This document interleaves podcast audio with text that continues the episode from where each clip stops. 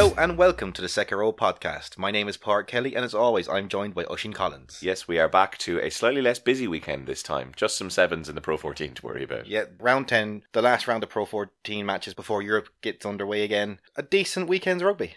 Yeah, not too bad. A couple of really interesting games, a couple of home victories that ended up being blowouts. And don't forget, you can get us on Apple Podcasts, Spotify, Google Podcast, and all of the podcast apps. So sign up, rate, like, subscribe, and you'll get all of our podcasts delivered to your device as soon as it's released. Yeah, you will. And before we talk about the Pro 14, we'll get into the rugby news of the week.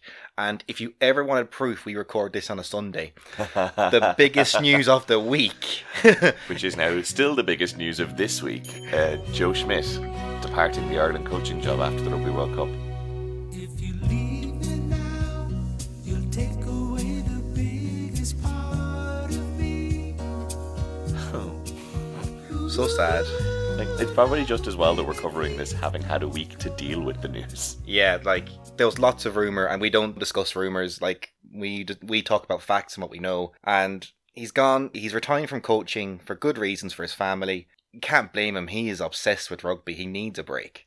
Yeah, and I think the real thing will be the legacy of what he created in his time in the Ireland job. He has been, without a doubt, the most successful coach Ireland have had in the professional era, one of the best coaches in the game.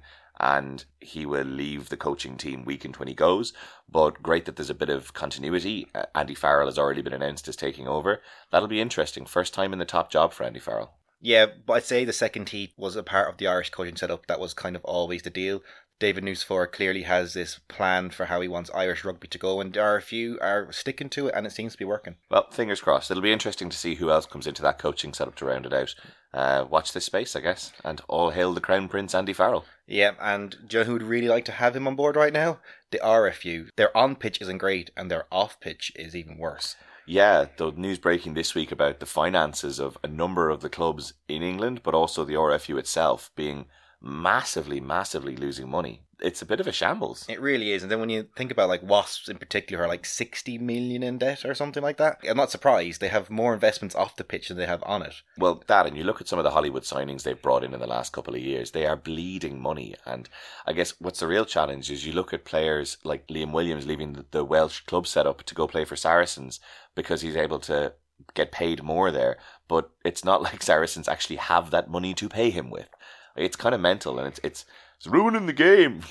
Yeah, it's just not sustainable. I think the RFU and the Celtic nations have the better model to work off. And speaking of kind of strange models to work off, Rugby Australia got a strange phone call this week. Jake White, it seems, basically rang them and was like, "That Michael Cheika lad is useless. Give me his job," which seems to be a little bit out of the ordinary. You don't do not, that. Not the done thing. No, you don't do that. I mean, don't get me wrong. I think there's a decent shot that Michael Cheika is going to lose his job before the World Cup. But you'd like to think that's before coaches start applying for the position. If he hasn't lost it by now, he really won't. Yeah, probably not. And one other quite cool piece of news in the coaching world, we were actually sent on an interview this week by one of our podcast followers. Hi, Vaughn. Tiffany Fay, who is a former women's international in the US, has been appointed as a coach to one of the men's teams within the Major League Rugby franchise in New York, which is the new team that's joining this year. I think one of the first, certainly professional men's sides to be coached by a female coach. Yeah, she's got an assistant coach role, and I read some of the interview with her. It's brilliant. She's like, she has more international experience than the player she'll be coaching, so she'll already command that respect. The scrum doesn't change, the lineout doesn't change, the breakdown doesn't change. Nope. You know, and that's the way she's taken the role. It's brilliant. It is. And I guess kind of continuing on the theme of women's sport, the Dubai Sevens was on this week, which was the second tour event for the HSBC Sevens on the women's side. Pretty poor result for the Irish women's team. They kind of got through to the cup, which was great, but then lost every game from that point on, finishing eighth, which is a big step back from their sixth place finishing Glendale in the first round. Yeah, it's a real disappointment for them. Like, they did get beaten by Canada in the cup competition, who went on to lose to New Zealand obviously in the final. Mhm. But I think that tight loss New Zealand might have just taken the, the wind out of their sails. There's nothing worse than nearly beating a top top level team and then trying to get yourself up for knockouts. Yeah, it was a little bit unfortunate. Obviously, the men's team aren't in the HSBC Sevens in the full competition. There were invitationals at Dubai as well, and there was a development team for the women's side who won a couple of games, um, got into the cup competition as well, but then crashed out of the fifth place playoff. The men's team, on the other hand, which you would expect, won their invitational competition. Like they're very near to a professional setup, so that's no real surprise. That's the standard they should be aiming for. Yeah, that men's team is literally buying their time until Hong Kong. Absolutely. And, you know, good warm up for them. And speaking of a good warm up for some of these teams ahead of the return to European action next week, let's get on to round 10. Yeah, and Munster hosted Edinburgh down in Cork, and they blew Edinburgh off the field, forty-four points to fourteen. Yeah, with I think the bulk of those points being scored in the first half. Munster weren't going out to win this game, they were going out to absolutely pulverise Edinburgh into dust. Is there something between Munster and Scottish teams because they look like they want to physically hurt them as well? yeah, well, you know what? The funny thing is, I think it was just about putting up a kind of performance and making that statement, particularly on a weekend where you had players returning, like you have Conor Murray making his first start of the season, Chris Farrell making his first start. And you could tell that there was a gap in quality between these two sides. Like the first two tries that Munster scored were just too easy. Like, in particular, the second try looked very soft on replay. it was a great dummy line, and you know their backfield cover was getting seen by the physio at the time, so there was no cover back there. It's it's still not a good enough reason to concede a first phase try. It isn't. And I, I picked up a little bit of analysis on Three Red Kings this morning where the second try was actually a carbon copy of a play they made to get the first try. It was just on the first try, they gave it to both to run up the middle. So that's where all of the Edinburgh players were watching when Conway ran that inside line. But look, this game was finished well inside the first half. The try bonus point was got when 30 minutes on the clock. Like, you ran riot. Yeah, like to be fair, the game was over as a contest inside the first half. Let's be honest, this game was over as a contest when the teams were announced. Yeah, and I guess we've seen this in a couple of fixtures in the Pro 14, both this week and in previous weeks. There almost seems to be a case of sending your second string for an away fixture where you're not confident of getting a result. Not a trend that I'm all that delighted about. It's not a great trend. And look, second string players need to get game time. They need to build up experience and develop their own skills. But they need to be drip fed through the main team. Yeah, you see this really successfully in actually if you look at the Ireland setup where you're introducing a handful of players at a time, you're not just wholesale changing the team and sending out second strings from start to finish. Like there are very few squads that have that level of depth that can do that and still pull together a cohesive performance and Edinburgh looked really really rattled in this game. They really did. And even in the second half of this game, like they looked a bit more together. But let's be honest, Munster's intensity dropped off a cliff in that second half. And you tend to get that sometimes when a game has been so comprehensively won in the first half. Like it took 25 minutes before we got a score in the second half. Like again, really poor for Edinburgh to concede that try. Tyler Bleyendaal just running in directly off a scrum. Defence just wasn't set. Once again, another first phase try in this match alone. Yeah, there's been a couple of those, and we mentioned it about the Benetton result last week as well. It seems like defence coaches are just not quite switched on on, on set piece. I guess good for Edinburgh that they managed to get a score. Duhan van der Merwe, who'd be one of their frontline players who was in the team, running in two tries. The guy is just relentlessly physical. It's it's pretty outstanding. It was a really well taken try, but Munster weren't at the races defensively. Like their one up tackling in that situation and the other Edinburgh try just weren't good enough. It wasn't, and we looked a little bit shaky in defence. I thought Mike Haley had a pretty average game. He seemed to get caught out a couple of times, both positionally and then, as you say, making those one up tackles. The other big one was without a goal kicker, we looked very exposed. Like two conversions out of eight tries is an appalling return rate. Yeah, and looking at this match and the game last week, it, like from an outside perspective, like for me, Munster's ten depth is clearly Carbery, Johnston, JJ, then Tyler. The thing, I suppose, is when you talk about the likes of value over replacement, Carbery is streets ahead of all the rest of those guys, but it appears like there's a fairly significant drop off in quality after Bill Johnston as well, which is incredible for a young player. But he just seems to be more rounded. He's able to play all of the facets of the game. Like Tyler's positional kicking is good, but he does it a little bit too much. JJ's running is very good, but his place kicking has been dodgy we just need more rounded players. And I guess speaking about rounded players, the likes of Chris Farrell coming back is hugely beneficial. His direct running was just brilliant, and it was drawing defenders into him. But then his ability to pass and offload and change the point of attack is what created like a number of those Munster tries. And especially the third one, where, where when you look at the wide angle from behind the goal, there's literally three players bearing down on him, Mhm. and he just gets the ball out and a deft offload, which was I had to see the replay to see how he got it out. yeah, he kind of turned his back and then the ball was mysteriously gone, and we've got a three on two overlap. It was nice stuff. It really was nice stuff, and you're back rope on a masterclass in this game. You're so clinical at the breakdown and to carrying ball in hand. Yeah, and Tadhg Beirne showing that he is kind of getting back into that turnover machine mode. And Munster were clinical all over the park. Like the finishing from the back three was outstanding. Keith Earls with, I think, a new club record for the fastest ever hat trick. Couple of tries for Andrew Conway. We just never looked like losing this. But you have to say, it was against a very poor Edinburgh side who didn't really have anything to show. No, like Van der Merwe took his tries well, and you know he just he is just lethal when given an inch of space. Mhm. But given the fact that six of Edinburgh's forwards only had ten caps between them, like good luck. This was always going to be a tough night at the office, and I think you could even see it on Richard Cockerill's face. He didn't really seem too bothered by this. This was very much what was expected. And c- moving on to another result that was probably what you would have expected, if not for the howlingly bad performance the Ospreys had last week. They hosted Zebre in the Liberty Stadium and 43 0. I expected an Ospreys win. I did not expect that scoreline. No, and that scoreline really flatters the Ospreys. They ended up running in a number of tries very late in the game, but Zebre were just never, ever able to create anything of their own. They were very disruptive and they made the Ospreys look pretty ordinary without ever generating much by way of attacking opportunities themselves. There was no real rhythm in this game. Like it was very stop start, very hard to watch. Yeah, the error count was really high as well, which kind of drags your attention away from the game. You're not really able to get involved in it. And it ended up being set piece, so simple stuff for Ospreys, which got them their try. A penalty try off a scrum on 23 minutes, which is pretty early in the game, but they had just won two or three penalties in a row.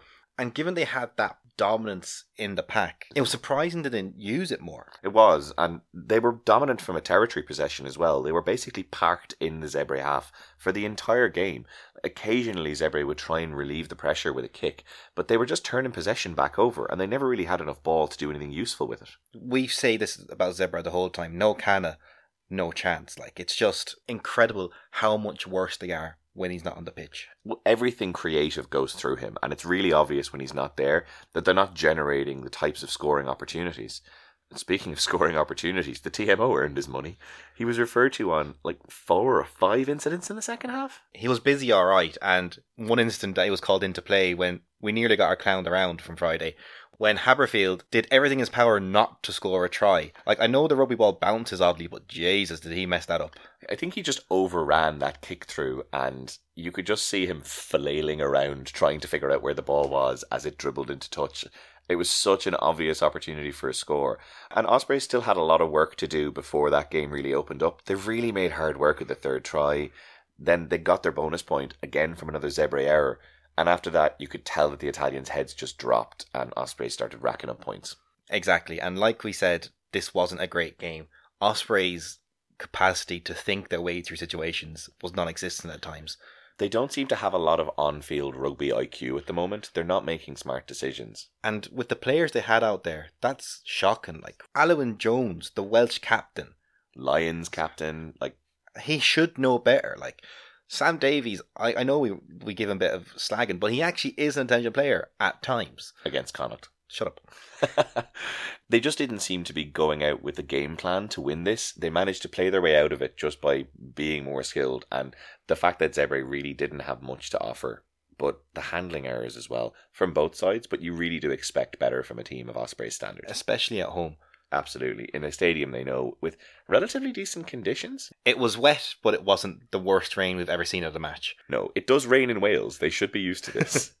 But look, they went out, they scored their tries, they got the win. At the end of the day, that's all. That's what their fans want, and they've got the five points on the tip, on the board. They did, and that wrapped up all the rugby on Friday evening. And moving on to Saturday, first game up, Ulster versus Cardiff in Ravenhill. And they were very lucky here. Massive get out of jail free. I actually think that like John Cooney's boot is going to get the freedom of the city. yeah, like there was a lot of penalties being given away, but Cardiff just didn't seem to be able to capitalise. Whereas every time Cardiff gave away a penalty, Cooney would step up and knock over the points. which is what he does so well for them. Ulster's first try did come from a tap and goal when the three points was on. It was, and McCloskey just obviously saw a gap there, but it's rare that you randomly see an inside centre taking a tap and go penalty. They were lucky that it worked out, basically, because he would have looked like a complete dummy if it had backfired. And that put Ulster on the scoreboard, and they just kept tipping away. They were struggling to put together any kind of a cohesive attack, as were Cardiff. Like this again felt like a really scrappy game. Yeah, it wasn't the it wasn't the most enjoyable game to watch by any means. And even after 20 minutes, Ulster's penalty count was so high. It was, and we had Kieran Mulvihill come out in the interview after the game, giving out about the referee. That probably won't end well. Well, refereeing in general, like I think he feels Cardiff being on the wrong end of some poor displays. I'm sure Bernard Jackman can give advice of how to best watch games from home. Welsh coaching teams helping each other out. there was one kind of major incident in the first half. Really nasty clash of heads on 35 minutes. Billy Burns coming out very much the worse from it. He was replaced early enough in the second half by Johnny McPhillips. He would just seem to have been in the wars in that first half. I don't know whether he was being specifically targeted or was just getting involved in the game physically, but he looked fairly shook up. Any defense that doesn't go after a 10 isn't doing its job. Not saying rough him up like that, but you know what I mean. Like, it's just one of those things that 10s have to deal with at times. It's such a pivotal position. And what was interesting, I think, in the second half is that Ulster seemed to get a little bit more cohesive. They started to tighten up their defence. When their bench started to come on, the likes of Rory Best, Jacob Stockdale, and, and even Johnny McPhillips coming into the game had a really positive impact, which is great because we've seen in earlier weeks that when Ulster are emptying the bench, they can tend to lose their patterns, and it was very much the opposite here. I'm a big fan of Johnny McPhillips. Like, I think he's one for the future for Ulster. But when your bench is Best and Stockdale, you're gaining experience, you're gaining stability, not losing it. And gaining that leadership that's been one of the hallmarks of where Ulster's season and certainly some of the earlier results went wrong. They just needed that good decision making on the pitch. Even if they're not really sharp going forward. No, th- that was a real concern for them. And certainly watching the last 10 minutes of this game, it was Cardiff who looked more likely to score. Ulster really holding out on that lead that Cooney's boot had given them and managing to keep them in the right part of the pitch and, you know, getting the result they needed. Even if Cardiff did everything in their power not to score. They really did. Like the decision making again was another factor here. This was a decent Cardiff team that was sent. They were missing some players, but for me, this wasn't one of the kind of thrown game selections. They really put it up to Ulster and just lacking execution. And Nick Williams didn't have a great game. And as is so often the case, when he doesn't play very well, that back row just doesn't fire the same way. Even if their tight five had a good game, you need your back row securing ball for your backs to play with. And they would have got some change out of it as well because Ulster's back three weren't offering a lot. In particular, given that John Cooney's box kicking is such an important part of the game, you expect the likes of Henry Speight and Michael Lowry to be an awful lot stronger under high balls. I thought Lowry actually had a really poor game. I totally understand he's an academy player. He's still learning his trade. Maybe it's just that he's been so impressive earlier in the year, but I think he was caught out a couple of times. Some of his positional awareness just wasn't right. And you're dead right. When someone's having such a good season, when they have the one bad game or the blip in that, it just highlights it more. But you know what? Ulster will be happy with the result. They got what they needed from this fixture. And moving on to the next game, Connacht and Cheetahs down in Bloemfontein. Connacht running out 21 17 winners. They'll be happy. They got what they needed as well. I'm telling you, nine points from that tour to South Africa. That's a hell of a result. Only like the second team to get two wins down there. Fantastic stuff. It really, really is. Like, so happy.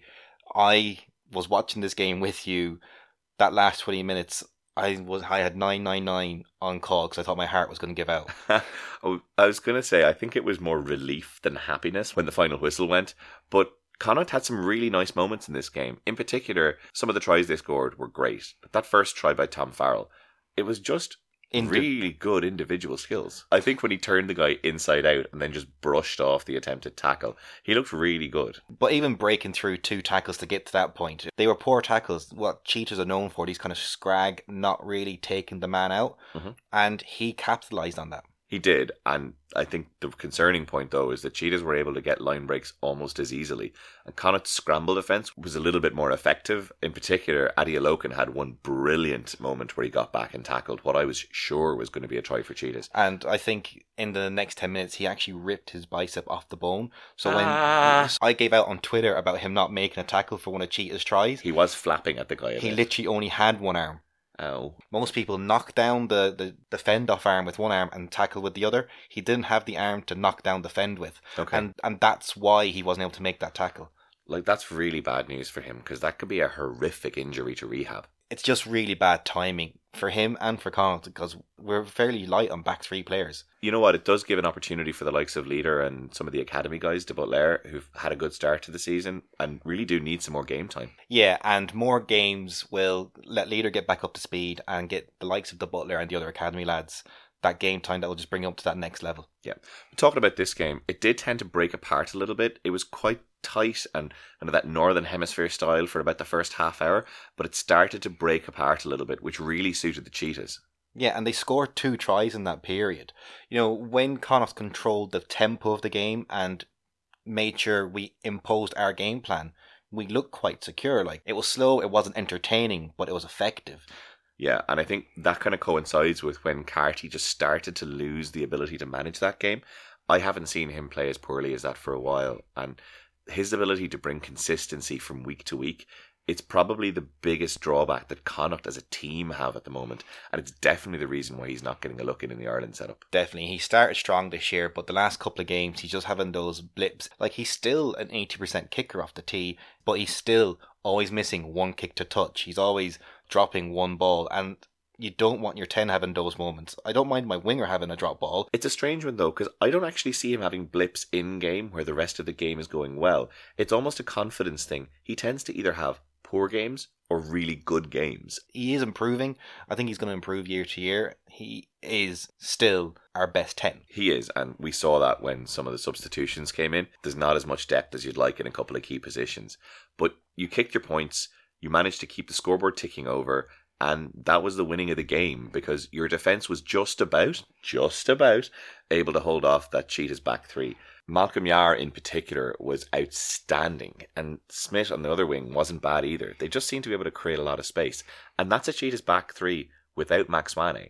It's also a Cheetahs team that chose to rest their first choice 10. It was only injury that brought Shunaman on as early as he came on. Yeah, but Connacht had their first team players in from the beginning, and it made the difference.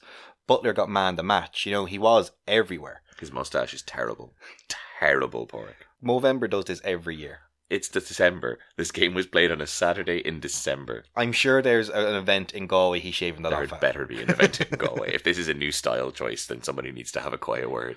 But it was one of those things in a game like this. We had a lot of good individual performances. You know, Blade played really well. Godwin grew into the game. I have a bit of confirmation bias with him that I wasn't impressed with him, but that last 10 minutes, he was everywhere. Well, he ended up carrying an awful lot of ball for you and looking for the ball, taking responsibility, which is great to see. Like, I think he's a player who we've talked about his unfulfilled potential, and even the guys from the rugby report card called him out as having talent but never realizing it. If he's able to step up and put a hand up, he could be a huge player for Connacht. The interesting thing for me though is you should never have been in a position to win this game. The Cheetahs butchered opportunities from minute zero to minute 79. Whereas Connacht didn't seem to be able to create much in the second half. You just saw that the game started to edge a little bit away and they were almost left clinging onto it, which I think is why your fingernails were bitten basically down to the knuckle by the time the final whistle came Even around. if we butchered our own blatant two on one with, with a poor pass from McCartney. But I was surprised that we didn't get brought back for advantage. That for me was 10 metres from the try line in a relatively kickable position. In those scenarios in the past, you kind of see they haven't scored points. Okay, back for the penalty. Yeah, he did kind of call advantage over a little bit sooner than you might expect. Honestly, that's good for me. I think those advantages, particularly when you get in the 22, are let run way too long, but it did seem to be a little bit inconsistent based on what we see week in, week out. But look, we won. We got out of there with the four points. Job done. And that brought us onto the late games on Saturday, where we had three games kicking off at the same time. Yay. All matches were done and dusted on Saturday at least. That is true. And the first game that we were watching was the Southern Kings versus Benetton fixture, which was actually one of the more enjoyable games of the round. Yeah, it was a really competitive fixture. Both teams exploiting the other one's weaknesses to great advantage. Yeah, I think for me, there wasn't a great deal of like razzle dazzle or panache in this game. Both teams were playing fairly simple rugby, but they weren't making as many mistakes. And I think, given how high the error count had been in some of the other games this weekend, it was nice to see rugby, even basic rugby, played competently. Even if we got another first phase try at when Kings got their first one. Yeah, there was some incredibly soft defense there. Do you know what Benetton, as we've seen so often, I think I think they're actually one of the most composed teams in the league at the moment. And the way they took their three tries from Mauls was a perfect example of that. Like it's rare that you see a hooker getting a hat trick, particularly a first half hat trick, wrapping up the third try on 38 minutes. If McKinley got more of his conversions, squeaky pome time might have been avoided at the end of this game. Yeah, only getting one out of his four conversions, 25% is a pretty bang average ratio for a goal kicker. And speaking of tens, Banda isn't one. He's fairly diabolical as a 10. He's a, he's an unbelievable counter attacker, and even the commentators were saying he is one of the most dangerous counter runners in the game. He just has zero game management ability, and playing him at 10 weakens two positions. You're weakening Kings at 10 and 15 where he's incredible. Like and he and that's where he causes all his damage. And with him at 10, there was no one in the King sub kind of going, "All right, let's just put the ball in behind. Let's make Benetton play from their own half." It was a very over and back affair. It was. And the other thing you see is because he's at 10, he's that little bit closer to the gain line. He's getting tackled before he can generate those type of one-on-ones and those type of outside breaks. It's just really poor coaching to keep picking him at 10. And I don't know whether it's a squad rotation thing or whether he wants to be a 10, but somebody needs to stick a 15 on the dude and not let him anywhere near that out half shirt again. It's one of those weird things. Kings sort out 10 and discipline. They're actually a very dangerous team. They are, in particular, like their physicality is outstanding. And we say this about the South African sides a lot, but the Kings are a really, really good setup defensively. Like, apart from their maul defense, which was obviously cataclysmic, the rest of the time they were playing really good rugby. And their breakdown work is phenomenal. They mess so much ball up. They also give away a ton of penalties for doing that. but they do make a mess of the breakdown. Connacht last week played two sevens to counteract that. Yeah, and if they can compete legally at the breakdown but still cause the same amount of disruption, they're going to be certainly unpleasant, if not impossible, to play against. And I guess it really isn't a Kings game unless somebody gets yellow carded, even if this one was after the 80 minutes had elapsed. And even with 14 men, they pulled a try back to get the losing bonus point. What were Benetton doing, not kicking that ball out? It was so bizarre because they proved their determination and they proved their grit for the previous like 15, 20 minutes when Kings did have opportunities to score. And then you've got the try bonus point, you're eight points clear, you're in your opponent's 22. Tap the ball and put it into touch. Don't try and gloss up the scoreline because what they ended up doing was conceding a try and losing a bonus point to a team in their own conference. Stupid. It really, really was stupid. And it just took that sheen off a, a good result. It was. They won't be too disappointed. I mean, they still got five points from a trip to South Africa, but for me, it did take a little bit of an edge off the game. And I guess a game that didn't have a whole lot of edge to it Leinster versus Dragons in Rodney Parade. And Dragons got absolutely battered here 10 points to 59. I had so much hope for Dragons after last week because they actually put a performance together. And then this week they decided not to, in any way, shape, or form, turn up. Yeah, and Leinster put out a team which was probably second string players across the pitch. Really, only Scott Fardy and Ross Byrne are part of your match day 23s a lot of the time. Yeah, like we went through the depth chart, you know, of where these players are when everyone's available to be selected, and not many were in the starting 23, if any at all. Some of them were third string players, the likes of Caelan Doris at eight, who had a fantastic game compared to his relatively quiet performance against the Ospreys, is behind Jack Conan and Max Deegan. You know, there's some ridiculous strength and depth.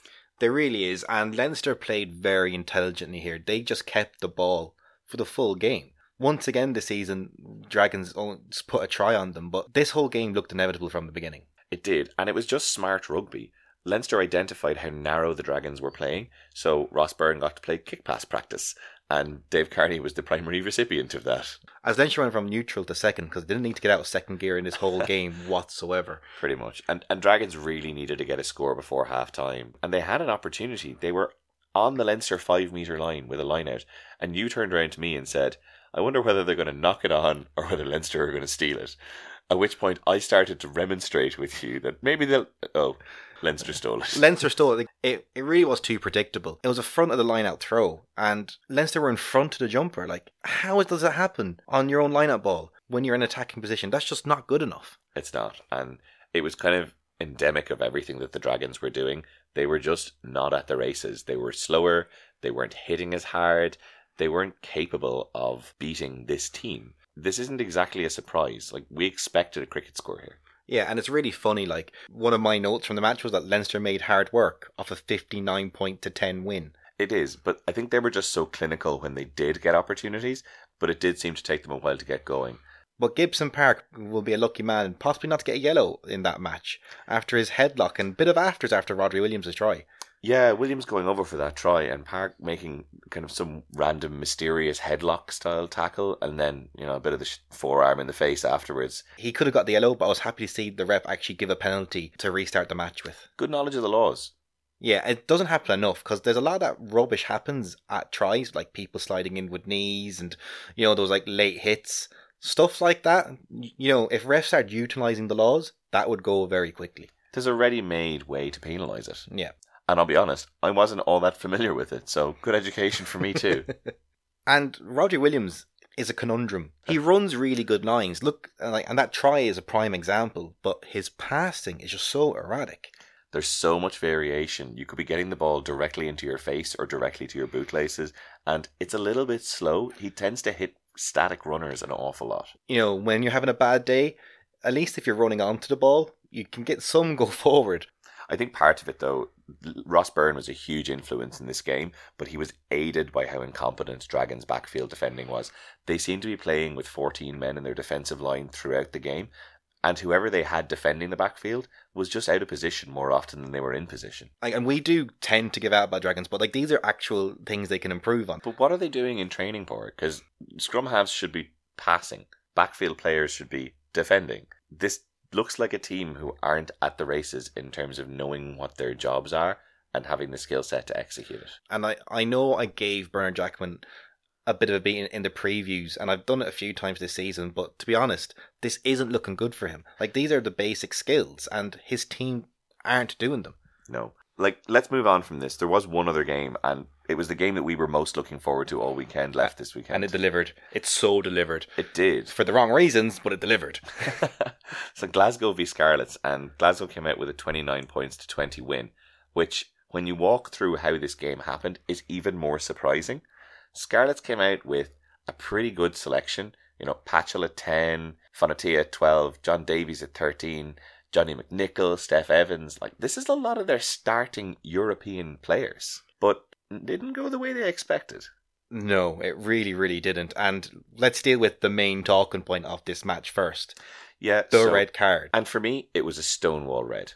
I think for anyone with two eyes, it was a red card. you cannot lead with the shoulder. You certainly can't lead with the shoulder and make direct contact with the jaw.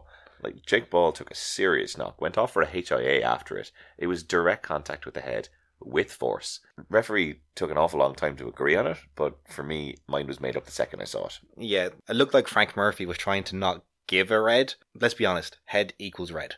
Yeah, and they're there to try and bring the tackle line down and to keep players safe. But what was so surprising from this was the Scarlets then seemed to have forgotten that they were in a rugby match. The minute they went a man up, they just fell apart completely. They weren't able to get any kind of cohesion together. Their discipline went off a cliff, and they ended up losing a player to the bin less than 10 minutes later for just repeat infringements. It was mad. The red card seemed to galvanise Glasgow and definitely their fans. Glasgow just held on to the ball. They pulled a Benetton. If there's any team to learn from, it's Benetton. in terms of managing a player down, absolutely. And they went and just continued to put points on the board.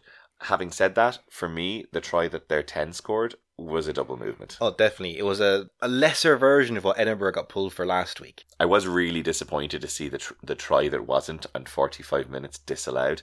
There was just a couple of really, really stunning offloads. And as we were watching it unfold, I think every offload was like, ooh, ooh, this is really good. But unfortunately, one of them was marginally forward. Like, how that type of rugby's allowed pre watershed, I'll never know. if only the TMOs weren't such joyless soul suckers. what was surprising, I think, was Scarlet's big name players just did not perform, with the exception of Johnny McNicholl. But Rhys Patchell was anonymous, and Jonathan Davies, like, eventually popped up on 47 minutes to get a try back for Scarlets, but did absolutely nothing of value in the first half. No, it was really poor, and Scarlets weren't able to handle the fact that Glasgow weren't kicking them the ball. And it's an issue for them. They lost all their turnover machines over the summer and haven't replaced them effectively or at all. Yeah, and combined with a couple of injuries to key back row players, they're just looking like they need to be handed possession in order to do something with it. And the minute Glasgow decided to stuff the ball up the jumper for the whole game, it was largely game over, particularly looking at the strength of Glasgow's set piece. Their scrum was murdering the Scarlets. And you know what? Scarlets, it's just not acceptable to have a man advantage For 40 minutes because they got two yellow cards in this game. yeah, the discipline was really bad as well. I, I'm amazed, really, and the Scarlets are going to have to bounce back big time next week. They're up against Ulster in the European double headers, so they're going to have to bring their A game. Yeah, and so will Glasgow. But there was one other game on Saturday. There was the last remnants of the international calendar, the Barbarians versus Argentina in Twickenham, and this was a, actually a cracker. So much fun. I love the Babas. They're just incredible fun to watch. The Babas were running around, lots of offloads, really good fun. And But- not defending, because, you know, why would Babas defend? they did seem to get a little bit bored, and then Argentina all of a sudden have scored four tries. It's almost like they're playing on like difficult mode, whereby it's let them run up a lead and then chase it back. And chase it back they did. I know, two line out, maul tries, with, you know, half the back line joining in, not knowing what they were doing. No, but just generally having a great time. but then Argentina get a line out maul try as well. Although it was the first time they had scored in 30 minutes and the last time they would score in this game. And then the Babas just came back. You cannot write off a Barbarians team. I did see the result of this game take over, and when I knew that the Babas had got to 35 35, the last thing I wanted when I saw a three point winning margin was to think they had taken a penalty. But no, Elton Jantjies knocks over a manky drop goal. It was a fun game to watch, but there wasn't much at stake. Argentina had the young boys out just to give them a bit of a taste of international rugby or top tier rugby. So, you know, they will be annoyed they lost, but it's not the end of the world. It isn't. So that's all the rugby that was on at the weekend. And having a quick look at the league tables, in Conference A, it's getting a little bit tighter at the top. Connacht and Munster are within four points of each other, and the Ospreys are just two points further behind. Glasgow's still at the top of the table with 41, looking relatively comfortable. But I suppose all this takes a back seat this week as we move into European action. Yeah, and then in Conference B, Leinster are just running away with it. They are like a 15 point margin at this stage of the season is slightly ridiculous. But that second, third position seems to be getting clearer with Scarlets and Ulster both on 29 points. Benetton, Edinburgh, and Dragons all on four and three wins. Yeah, and the results this weekend got Benetton up ahead of Edinburgh. And that brings us nicely to our second row top performer and clowned around. It does, and you've picked our top performer this week, Padraig. Yeah, I have. I picked the Benetton winger Monty Ioane, and it might just be for his try alone, which was spectacular on the weekend. His awareness on the line, and then to just grab the ball as it's across the touchline, bringing it back in, and just dotting it down for a beautiful try. But it's kind of for his impact across the South African tour in general. His defense has been incredible. He just really deserves credit for how good he's been playing. his tackling has been outstanding. He has been chopping people in half. He's such a good physical, legal tackler. It's outstanding to see the damage he can do with arms wrapped and just driving directly into the rib cage. But yeah, that try was pretty special, and given that it wrapped up the bonus point for Benetton, worth recognising for that. And you've picked our clown the around. I have, and I'm afraid it's Welsh prop Rob Evans in this particular case. We posted a clip of this on the second row Twitter, and it's just been on loop on my phone since. So Rhys Patchell is running across the pitch, at which point Rob Evans is clearly in the way, and rather than doing absolutely anything of value, he just crouches down in the fetal position, at which point he forms the world's largest tripwire. Patchell goes over him and just blomp straight onto the ground. I've seen my five year old nephew doing that when he's trying to hide from me. If I can't see them, I'm not there. there was a bit of that, all right. It was pretty funny. It And really was, it, and it was just pure slapstick comedy. definitely, and it's worthy of the clown around. It was. Tom Habberfield, you have been saved by a particularly funny moment from the Scarlets. Just so, looking ahead to next week's fixtures, and we're back to European action. So, again, talking about the Pro 14 fixtures, in the Champions Cup in Pool 1, Leinster are travelling to Bath on Saturday. Leinster will be looking for a result here. they really will. And in Pool Two, Munster host Castres. That has to be a target for a five pointer. Not saying we're going to get it, not predicting anything, but that's got to be what's on the menu. Given the fact that Castres are near the bottom of the top 14. Two games of Pro 14 interest in Pool 3 Lyon playing host to Glasgow and Cardiff travelling to Saracens. I think for Cardiff, that's probably going to be damage control. In Pool 4, Scarlets host Ulster in an All Pro 14 affair. And then we have Edinburgh v Newcastle in Pool 5. Both teams who are underperforming domestically, so interesting to see what their European form is like. Edinburgh need a performance here. They really do. Moving on to the Challenge Cup, Northampton are hosting the Dragons in Pool 1. Hard to see past a fairly heavy loss there. Yep. In Pool 2, Ospreys host Stade Francais, which should be a good game. Then in Pool 3, Connacht host Perpignan, and I'll be there doing a fan camp. Excellent. Looking forward to that. Then we have Zebre making their odyssey to play Enisei-STM in Pool 4, which is likely to not be a spectacular festival of rugby. Then in Pool 5, Benetton host Harlequins, which should be a decent game. I think so. Harlequins have been a little bit sketchy away from home this year, and they looked really ropey this weekend. Nice to see if Benetton can get a win there. That could really make their season from a European perspective. It's such a shame these games won't be on telly, and the highlights we will see will be poor. There's only one camera on the sideline. There's no proper around the field camera setups for these games. It's a nightmare because you don't really get a sense of the game, and it probably means that the TMO isn't available for some of these games as well. No TV setup, no TMO. That's really, really amateur. You look at the Challenge Cup trying to brand itself as a premier competition, and this really just flies in the face of that. It all comes from who wins the TV rights, and because TV rights were all thrown together with a Champions Cup, BT can do whatever they want with it. And it's a shame to see a number of top teams playing in games which are going to be competitive and should be entertaining, and real fans will want to watch, being chopped down to like a 30 second highlights clip at the end of a BT highlights show. Yeah, it's a shame, but at least we'll be able to talk about the Connacht match next week. you and your fan cam, you might get some coverage. And that's us for this week. We'll be back next week for some European action, discussing how the Pro 14 sides got on in the Champions Cup and in the Challenge Cup. we really do love hearing from you, so do get in touch with us on facebook.com forward slash the second row and we're on instagram and twitter where we're at the second row that is 2nd not the word second. So until next time take care goodbye and thanks again for listening. Bye, everyone.